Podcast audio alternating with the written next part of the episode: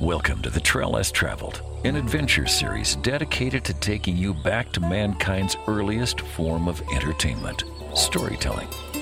Missoula, Montana is a mecca for outdoor enthusiasts, and each week we will bring you tales of outdoor adventures both near and far, as well as adventure information and inspiration, and a few tunes to set the mood. You can read more about the show online at traillesstravel.net. And now here's your host, Grand Canyon Whitewater Guide, yoga instructor, and master of the didgeridoo, Mandela.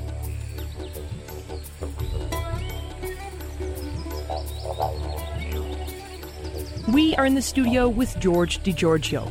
George is one of the true global adventurers of our time. His father was Italian Count of Santo Ponte, and his mother was of Chilean Indian Spanish descent. George was born in a car wreck in France on the way to Italy in 1928. George's father moved the family to Chile at the age of four, where he grew up working on his father's wooden ship boatyard. In 1947, at the age of 17, George DiGiorgio joined an American expedition to Antarctica, becoming the youngest person to ever spend a year there. George lived a month alone on the Palmer Peninsula Plateau, was the first to cross the Atlantic to Pacific by dog sled with a joint British American party, and has a mountain named after him, the Giorgio Mountain. George, thank you for joining us on the Trail Less Traveled. Thank you for asking me. Where did you grow up, and how was outdoor adventure a part of your childhood? Let me start from the beginning. Uh, my father was Italian. Nobody in his family had ever left Italy. After World War One, he spent some time in Africa capturing live animals for uh, a man in the States called Clyde Beatty. He had a wild animals show of some kind. Around 1921 or 22, he went to France and met my mother. My mother was Chilean. She was half Araucanian from a southern tribe of Indians in Chile and half Spanish. Her name was Violeta. Anyhow, he met Violeta when she was 14 years old and married her three months later. In 1928, I was supposed to be born, like at the end of 28, and they were in the south of France, somewhere between Saint Tropez. And my father said, Our first child must be born in Italy. It's a matter of honor. None of our family has ever been born in another country but Italy, so boy or girl in Italy. So pack up, and he went to his pharmacy to have his famous head dressing made, which was uh, gomina made of gum cal- tragacanth and some strawberry scent, that made his hair stiff when it gelled. He was the Count of Santo Ponte, Giorgio Donato Benedetto de Giorgio di Barbarano, Count of Santo Ponte. Pretty long, isn't it? It's in my birth certificate. so he orders his jars of uh, head gomina they get in the car with my mother and they're driving. They're trying to get to Ventimiglia, which is past Monte Carlo into Italy, and then probably go to San Remo for me to be born.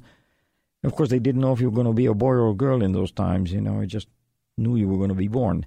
And he's speeding down the Moyenne Corniche, which is the road that goes through Cannes and Nice and Monte Carlo. And after midnight, of uh, December the 30th, so it was already December 31st, he crashed into a tree near a place called La Bergerette, very close to Cannes. He wanted to see if my mother was okay, and he touched the back of her head, and he felt all this stuff coming out of the back of her head, and he thought it was her brain, and he passed out. It was his head mixture that had broken and splashed on my mother's head. So he passed out in the car, and I was born premature. So we never got to Italy for me to be born. And he was always not very happy about it because every time he got mad at me when I was a teenager or a young boy, he would say, Hey, cretino, you couldn't wait to be born in Italy. You were born in France. So that's how I was born. I was taken to Italy when I was already there. For some reason, he went to Algiers, and I was baptized in Algiers. I don't remember much until I was like four years old. We were back in Paris. I remember seeing the Eiffel Tower, and then we crossed over to England. We went to the circus. We went to uh, some zoo where my straw hat fell and a seal bit it, and I cried. I remember that. Then we came to the States, where my brother Peter was born, and then to Chile, where he went to take possession of some land he had won playing cards with a rich Chilean in Africa during one of the safaris. It was near Viña del Mar, which is a resort town near the port of Valparaiso, about seven kilometers from Valparaiso. So he settled in Chile. At that time, I spoke only French because the common language of my mother and father was French. You know, in, in Europe, you have your language plus another one, and his was French, and my mother's was French. So that's what we spoke, and they sent me to a French Catholic school where they didn't want to teach me Spanish. They had no interest. I went on speaking French until I was eight. Then I learned Spanish. We lived in the country. Our closest neighbor was about uh, one kilometer away, little something like half a mile away. We were all the time on the beach and uh, riding horses in the woods in the eucalyptus forests of central Chile. We had a healthy outdoor life. And uh, of course, I was a Boy Scout. I was a cub, and being a cub, we went to the Andes Mountains and climbed mountains and uh, did all kinds of exploration and boating, and it was very uh, active. My dad started a, a boatyard, and he built only sailing ships, small sailing ships, and little tugs and barges. So I grew up in this maritime uh, environment and learned how to sail when I was nine or ten years old. You know, I was I, I, could steer by the compass and I knew the names of the clouds and all that. I did a lot of sailing. That was my youth in Chile and horseback riding. We used to go to school on horseback. And George, you said that there was so much adventure in your childhood. Sailing was a norm mountaineering was a norm. So you thought that all other kids grew up with, with such did. an adventurous I life. I never thought that other kids did things different. You know, I thought that every every boy knew how to row a dinghy. Uh, any kid knew how to ski. Any kid uh, could go sailing and steer by the compass. It was a normal thing for me. And I found out later in life that it wasn't. George, please tell us about what it's like to grow up in a wooden ship boatyard in the 1930s. I was a little boy, but I grew up watching the shipwrights go and pick up the frames. They would build custom boats that had grown frames where the shipwrights would go to the woods with a pattern and see how the tree grew, and then they would bring in that piece and cut it in half and have the starboard and the port frame in one. So that made the boats very special because it was naturally curved wood, not steam bent. The keels were made of eucalyptus, which were felled when the sap was down at certain phases of the moon. Then they dug the main rabbet line where the king plank goes. It's the main plank that starts from the keel when they start planking the boat. They would cut the eucalyptus, and when the, it was carved, they would throw it back in the river, and that did something to the wood. It cured it, or I don't know what it did, but that was the way the old shipbuilders, all the fasteners were forged. They didn't use like nails you buy at a hardware store. Everything was forged from scrap. The stem piece, which is the front of the boat, the bow, was one piece natural. The stem, eh, which is the back part of the boat, was also one piece. So very, very wonderful custom boats. And what I did, I would draw the lines of the ship real size. You had a thing called the table of offsets, where you nailed nails every so many so many centimeters, and then you you put a batten on them to give the natural curve. So you ended up drawing all the components of the ship, of the sail ship, natural size. So I did that on that was my vacation, working for the Italian owner. Who was your father? Who was my father? and how old were you when you were working in the shipyard? I must have been 12 when I started. 12 when I started, then uh, this went on until I left for Antarctica in 1947. George, is there a moment for you from your early childhood adventures where you learned a lesson after having a close encounter with death or weather? Yes, I have often thought when I was a Cub Scout, we went to climb the highest uh, mountain on the coastal range of the Andes. It's called La Campana. It's an easy climb, nothing technical, just walk up. There was um, a refuge on top, you know, a place where you could stay. And I went with the priest who was my teacher, a scoutmaster, and about 15 scouts. We got to the summit and then we camped in that refuge. And the kids this morning said, Hey, we don't have a sled. So they took a ladder that was sitting there and they started gliding down the snow surface on the ladder. And one of the kids put his foot between two rungs of the ladder and he broke his feet in about two places. So the priest didn't know what to do. The scoutmaster didn't know what to do. They said, we'll try to go and find some help. So they left us alone on the mountain. The kids alone. The oldest one must have been 13. And we stayed up there and a snowstorm started. And it took about four days to, for them to come back. In the meantime, the injured kid, we had splintered his leg because uh, one of them knew what to do from our Boy Scout manual or something like that. And it was kind of scary because we didn't know if he was going to live or not and if we were going to die because nobody was coming back from us. We are in the studio with George DiGiorgio. George is one of the true global adventurers of our time. George, let's play a song. Let's play a song that reminds you of your early childhood. Your father was Italian Count of Santaponte, and your mother was of Chilean Indian Spanish descent. Now, you were born in a car wreck in France on the way to Italy in 1928. Let's play a song that reminds you of maybe this time when you were still in your mother's womb and your father driving fast to Italy so you can be born in Italy. Yes, I always thought about my dad racing like mad down the south coast of France on the Moyenne Corniche, trying to get to the border. And for some reason, I kept thinking about Funiculi, Funicula. Let's get to the border and let's have this baby born.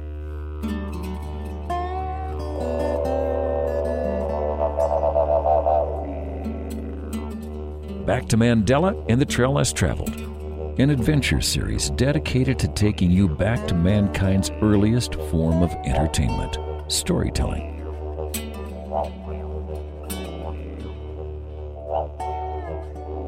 We're in the studio with George DiGiorgio.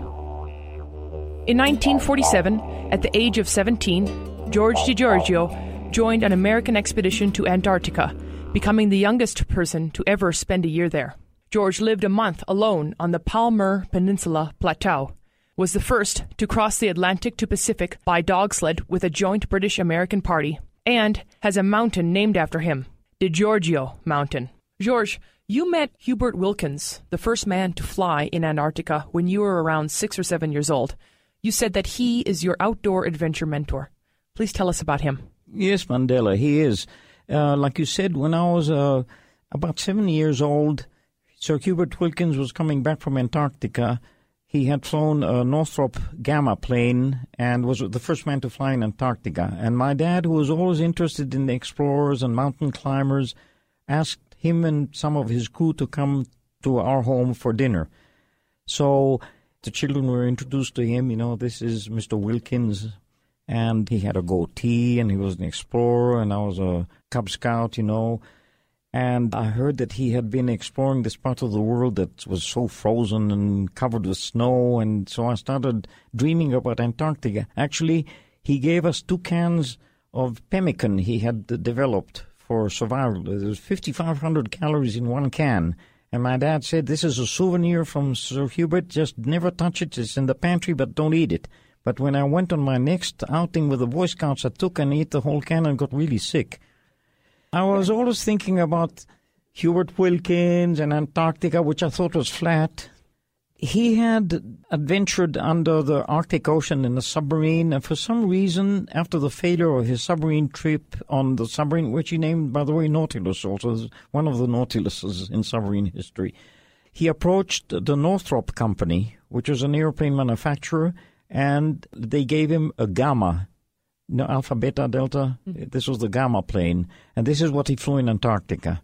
And he was on his way back from his historic first flight in Antarctica. Many people think it's Admiral Byrd.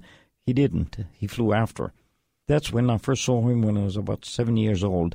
Never dreaming that 10 years later I would contact him and eventually me, myself, go to Antarctica and learn how to fly. In 1947, at the age of 17, you joined an American expedition to Antarctica, becoming the youngest person ever to spend a year there. You lived a month alone on the Palmer Peninsula Plateau. Tell us about this expedition in 1947. The expedition in 1947 was going to Antarctica under the command of Commander Finn Ronne, who was the son of the tent maker of the Amundsen expedition, which reached the South Pole in 1912, you know, a month before Scott and uh, he had selected his personnel with the aid of Hubert Wilkins.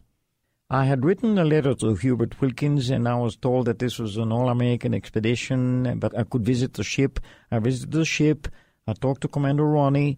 He asked me if uh, if I was American, and I said yes. I figured if I say I'm Chilean, he's not going to take me because there were 28,000 applicants here in the United States. So I said, yes, I'm American. He said, well, your English is so-so, not too good.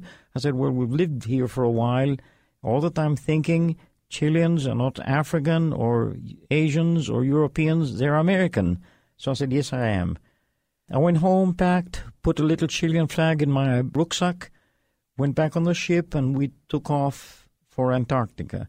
We left Valparaiso, Chile in early 1947 and got to Palmer Land. A few weeks later, we had made some stops in Chile, in Punta Arenas, and then uh, proceeded south across the Drake Passage, and we arrived at Marguerite Bay in early 1947.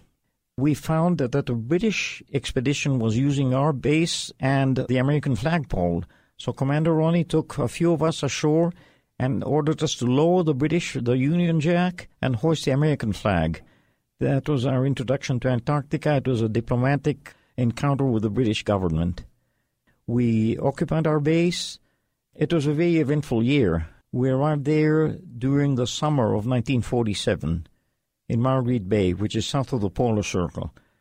We occupied a base that had been abandoned in 1939. We brought spare generators, three planes, 40 some dogs, Alaskan Malamutes, and Siberian Huskies a lot of modern equipment. And it was just only about a year and a half after the end of Second World War. So all our clothing was provided by the Quartermaster General of the Army. You know, heavy wool pants, long johns, no synthetics of any kind.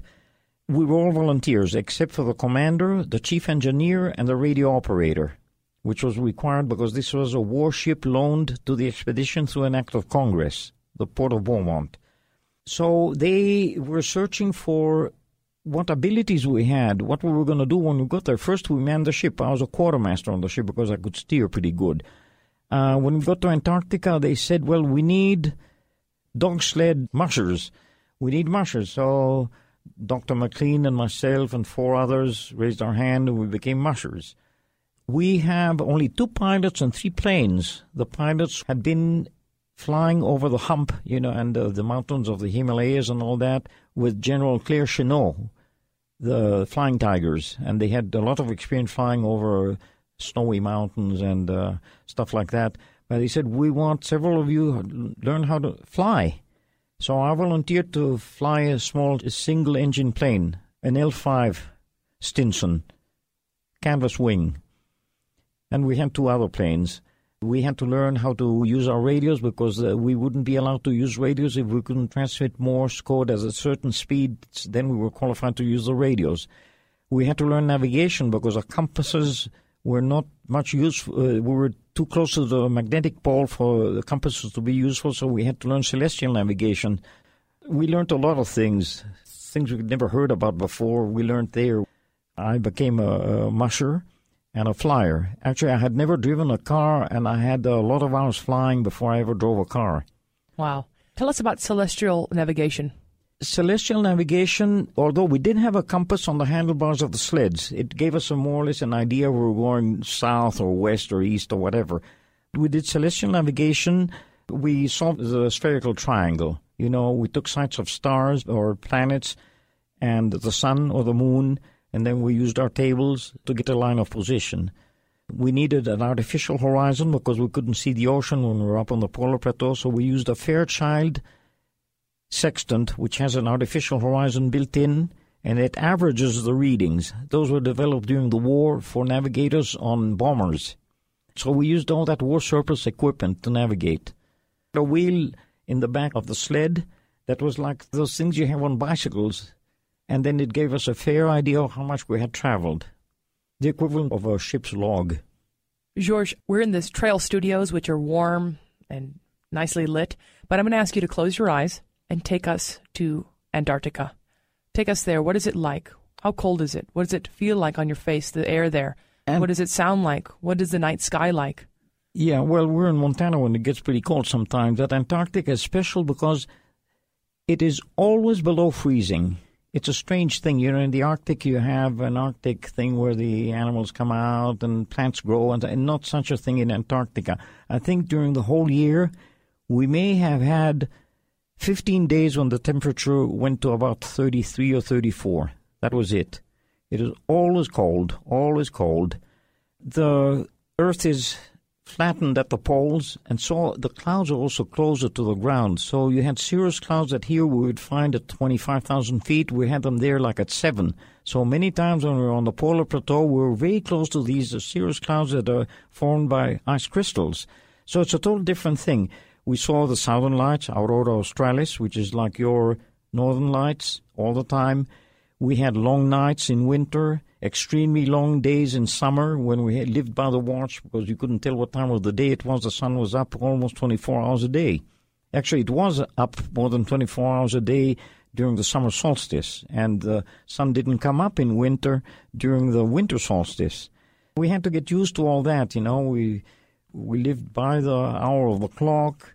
We traveled uh, doing um, what we call dead reckoning, and then we traveled by doing celestial navigation it was all uh, quite a bit of um, new experiences, and the main thing was mushing, where we had our dogs, and we got to know our dogs like you know your brother. We knew when they were going to act up, when they were going to turn against the leader, and we'd jump in between them and stop them, and it was pretty interesting. Our dogs were a matter of life or death because if we were a hundred miles from base, which we were many times, I was two hundred miles off base, and if our dogs left us, that was it.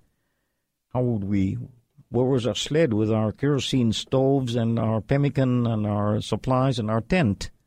So our dogs were vital. George, you were the first to cross from the Atlantic to the Pacific by dog sled with a joint British American party and had a mountain named after you, DiGiorgio Mountain. What was it like to expedition with dogs in Antarctica, and what were the dogs' behaviors like? I was stationed at the meteorological station on the polar plateau, and we had been there for so long. Uh, there was a British member of the expedition also with me, and it snowed and snowed and snowed and snow compacted in what we call neve, and we kept having to set up the tent again and raise our meteorological instruments off the ground, and eventually we decided it would be much easier to live below the snow level, so we dug our way around and lived underground but the problem is that the planes couldn't see us because the wind was blowing and the snow was drifting. So they decided to come to get us with dog sleds and teams. It was a British American combined operation. So I was there one day when we heard somebody lifting the tarp that was the tunnel to get out of the, our underground place. They said, We've come here to get you and bring you home. But there's a little problem. We're not going straight home. We're on the Pacific side. We're going to cross Palmer Peninsula and the mountains and go to the Atlantic side of Antarctica and wait for a British team coming from uh, Hope Bay. So we took off and we had to find a way to cross the mountains that were the spine of Palmer Land. It's like a prolongation of the Andes Mountains. They sink at, at Cape Horn, rise up again in Palmer Land. And it took us many days to get to a place where we cross the mountains and then land on the other side and wait for the British at a place called the Three Nunatak. The Three Nunatak, I think, means three island in Eskimo. And we were supposed to wait for the British three days, and we didn't see them. And then we waited one more day, and we were getting short on food and things like that. Then we saw the British coming, and their dog team was smaller because they had eaten one. So we joined forces with them and we came back and crossed the mountains again. It was a little bit easier because we know where we had crossed, so we knew the route back. When we were coming down from the plateau and we could see the ocean, it was frozen as far as the eye could see. And this was, I think, January of 1948, January or early February. So we saw the ocean frozen as far as we could see. We got down to the base, and the commander told us he thought we were going to have to spend another year and we had enough provisions and equipment to spend another year down there. Fortunately, Admiral Byrd sent two icebreakers to rescue us, the Edisto and the Burton Island. One left from San Francisco Harbor, the other one from Boston Harbor. They rendezvoused at Cape Horn, and the Burton Island got to us first, and they broke the ice. We didn't think they were going to be able to make it. I mean, they said the icebreakers are at the horizon, so we hitched our dogs and went to greet them with our dogs and sleds, and we ran next to them, and we couldn't keep up with them. They just came in and broke through many feet of ice and broke a path, then towed us out. We had to uh, work quite a bit on the ship because we had drained all the water tanks so they wouldn't freeze. We had to take any batteries ashore. We had to make the sh- ship seaworthy again. So they led us to Peter the First Island, and we got the ship ready to go and go back to South America. What is the ice breaking like in front of those ships? How do you do it? These ships have a special shape on the bow that's like a spoon. They're very powerful engines, and they hit the ice, and then they immediately flood the forward compartments with thousands of gallons of water very fast. So it's a combination of straddling the ice and then crushing it with a heavy bow. They don't go too fast. They, were, they went faster than our dogs, but not too fast. In 1947, when you were 17 and you joined an American expedition to Antarctica, becoming the youngest person to ever spend a year there, you were also the first to cross from the Atlantic to Pacific by dog sled with a joint British American party. Is it true that the expedition also was accompanied by two women, the first time women had wintered in Antarctica? Yes, it was. We had uh, two women in the expedition, Jennie Darlington and Jackie Ronne. They were both very young. Originally, they were not supposed to go on the expedition. They were supposed to go only as far as Panama. Then in Panama, they volunteered to do the paperwork and uh, contact the radio stations and things like that. When they got to Valparaiso, they said, well, can we go as far as Punta Arenas, which is the southernmost city in Chile? And all of a sudden, they were on the way to Antarctica for a year and became, like you said, the first women to winter on the mainland of Antarctica. In previous years, some whalers' wives had wintered in Deception Island, which is in the South Shetland Islands in Antarctica, but never on the mainland.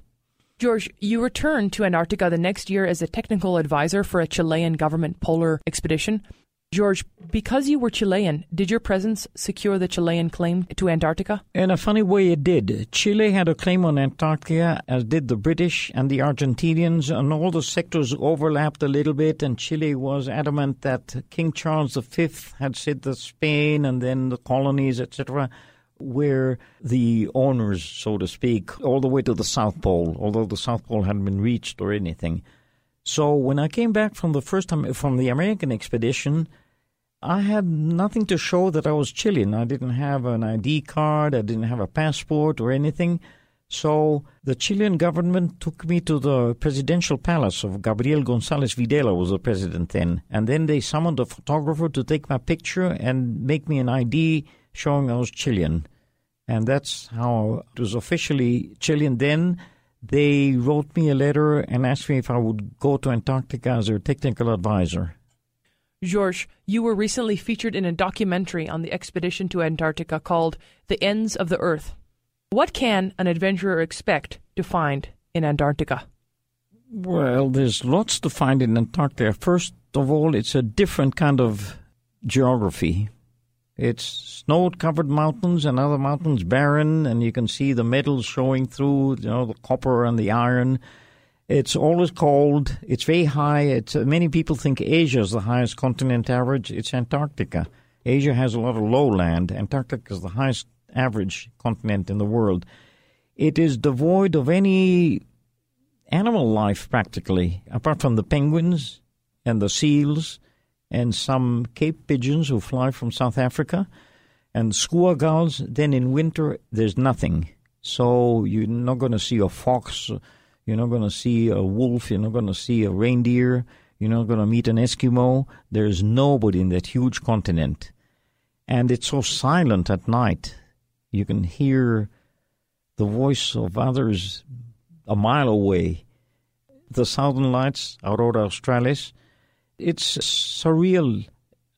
Did you ever get lonely? And how did you deal with it if you did? How did you deal with being isolated? You get sort of lonely. You think about your homeland and you think about your friends who went to school with you and you've got nobody to go out camping with and uh, you're totally on your own. Your life is in your own hands. In those times, nobody was going to come and rescue you if anything happened. So you felt pretty far away from your natural habitat. lonely, but beautiful.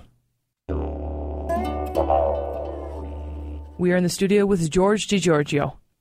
George, let's play a song. Let's play a song that reminds you of Antarctica and this discovery of this new world. New World Symphony, Antonin Dvorak.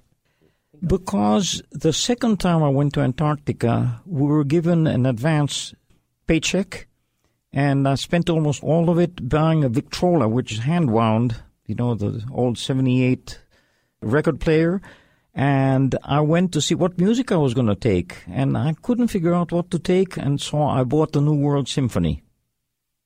And so I always remember it. I also remember that I didn't take enough needles because you had to change the needle every other side of the record.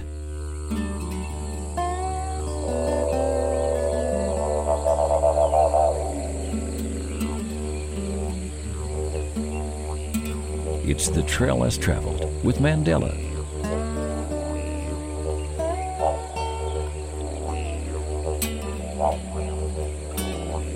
We are in the studio with George DiGiorgio. George is one of the true global explorers of our time. George, tell us about flying over the Andes in the mid 1930s when the airplanes had to maneuver through the mountain passes. Sometime around 1935, when I was about seven years old, my father, who was a private pilot, owned a Messerschmitt German plane with another fellow pilot and they had flown to Argentina and had a crash landing in Argentina. So my mother tells me, Georgie, we're flying to see your dad in Buenos Aires. And we had to fly. They used to pick you up at home when they flew you in those times in 1935. They picked us up, then they weighed us at the airport to see where we were going to sit, and they put us in a Ford trimotor plane. It was a three engine plane and from what I understand, it was hard to maneuver because you had one central engine and the propellers all turned the same way or something, but it is also very hard to fly, but very sturdy. We boarded the plane. The plane had no pressurized cabin, of course.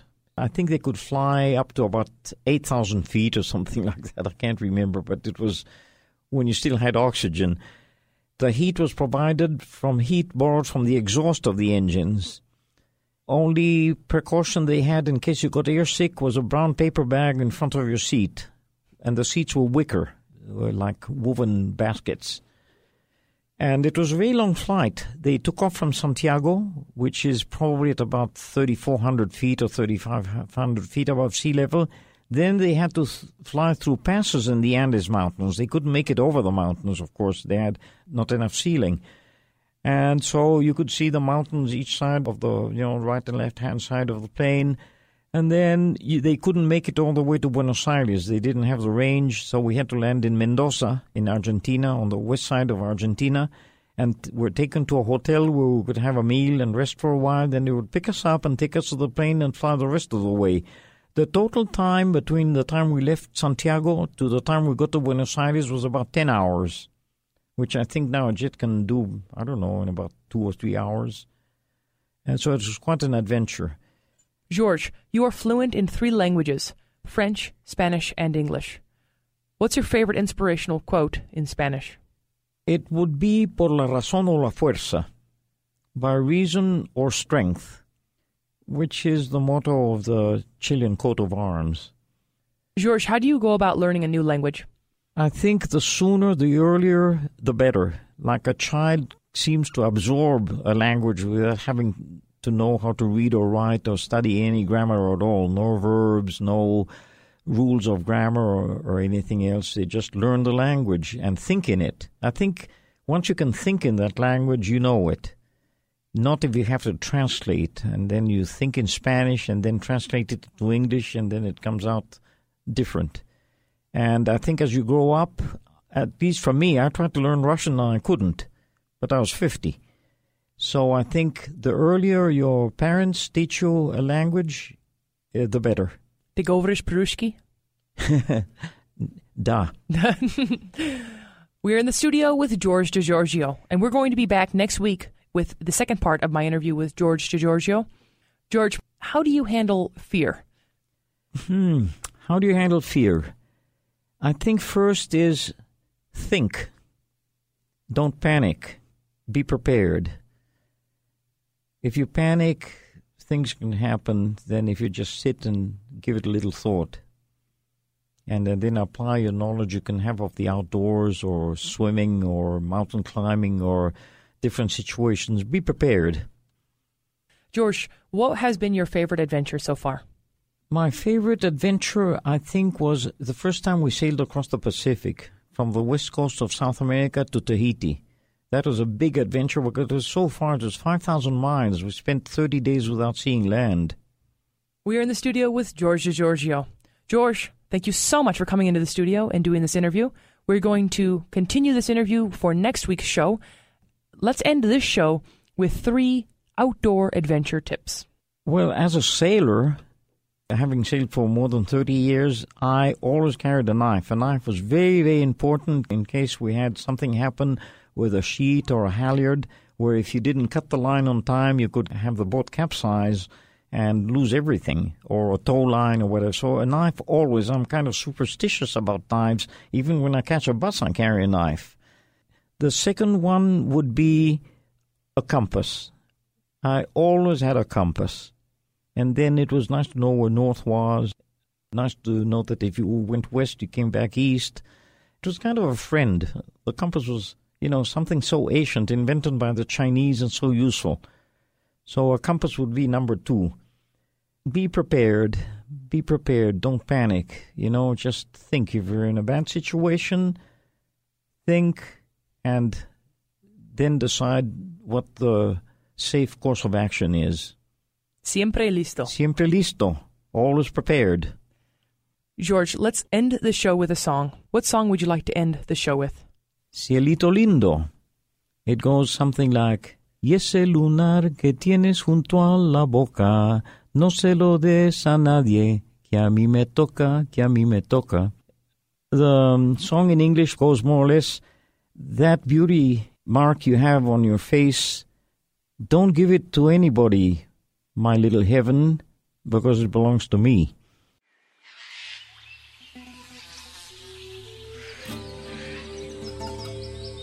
Namaste. Mandela here, your host of The Trail Less Traveled, an adventure series dedicated to documenting humanity by collecting sound effects and interviews from the most remote locations around the planet. Subscribe to the free Trail Less Traveled podcast on iTunes and check out traillesstraveled.net to follow the show as it is recorded on location around the world. I want to thank my guest for this week, George DiGiorgio. George is one of the true global adventurers of our time. His father was Italian Count of Santo Ponte, and his mother was of Chilean Indian Spanish descent. George was born in a car wreck in France on the way to Italy in 1928. George's father moved the family to Chile at the age of four, where he grew up working on his father's wooden ship boatyard. In 1947, at the age of 17, George DiGiorgio joined an American expedition to Antarctica, becoming the youngest person to ever spend a year there. George lived a month alone on the Palmer Peninsula Plateau, was the first to cross the Atlantic to Pacific by dog sled with a joint British American party, and has a mountain named after him, DiGiorgio Mountain. The expedition also was accompanied by two women. This is the first time women had wintered in Antarctica. Because George was Chilean, his presence secured the Chilean claim to Antarctica. So George returned the next year as technical advisor for a Chilean government polar expedition. He was recently featured in a documentary on the expedition to Antarctica called The Ends of the Earth. Mi nombre es Mandela, your host of The Trail Less Traveled. Every week, I will be interviewing an adventurer about what they do, how they do it, and how the community can start adventuring in the same fashion. My adventure tip this week pertains to how you may easily remove sticky pine sap from your gear. Simply use warm water and mineral oil to remove stubborn pine sap from fabric. That's it for this week Missoula, but until next week, please get out there and shred that gnar because you know the thing about the gnar is it doesn't shred itself.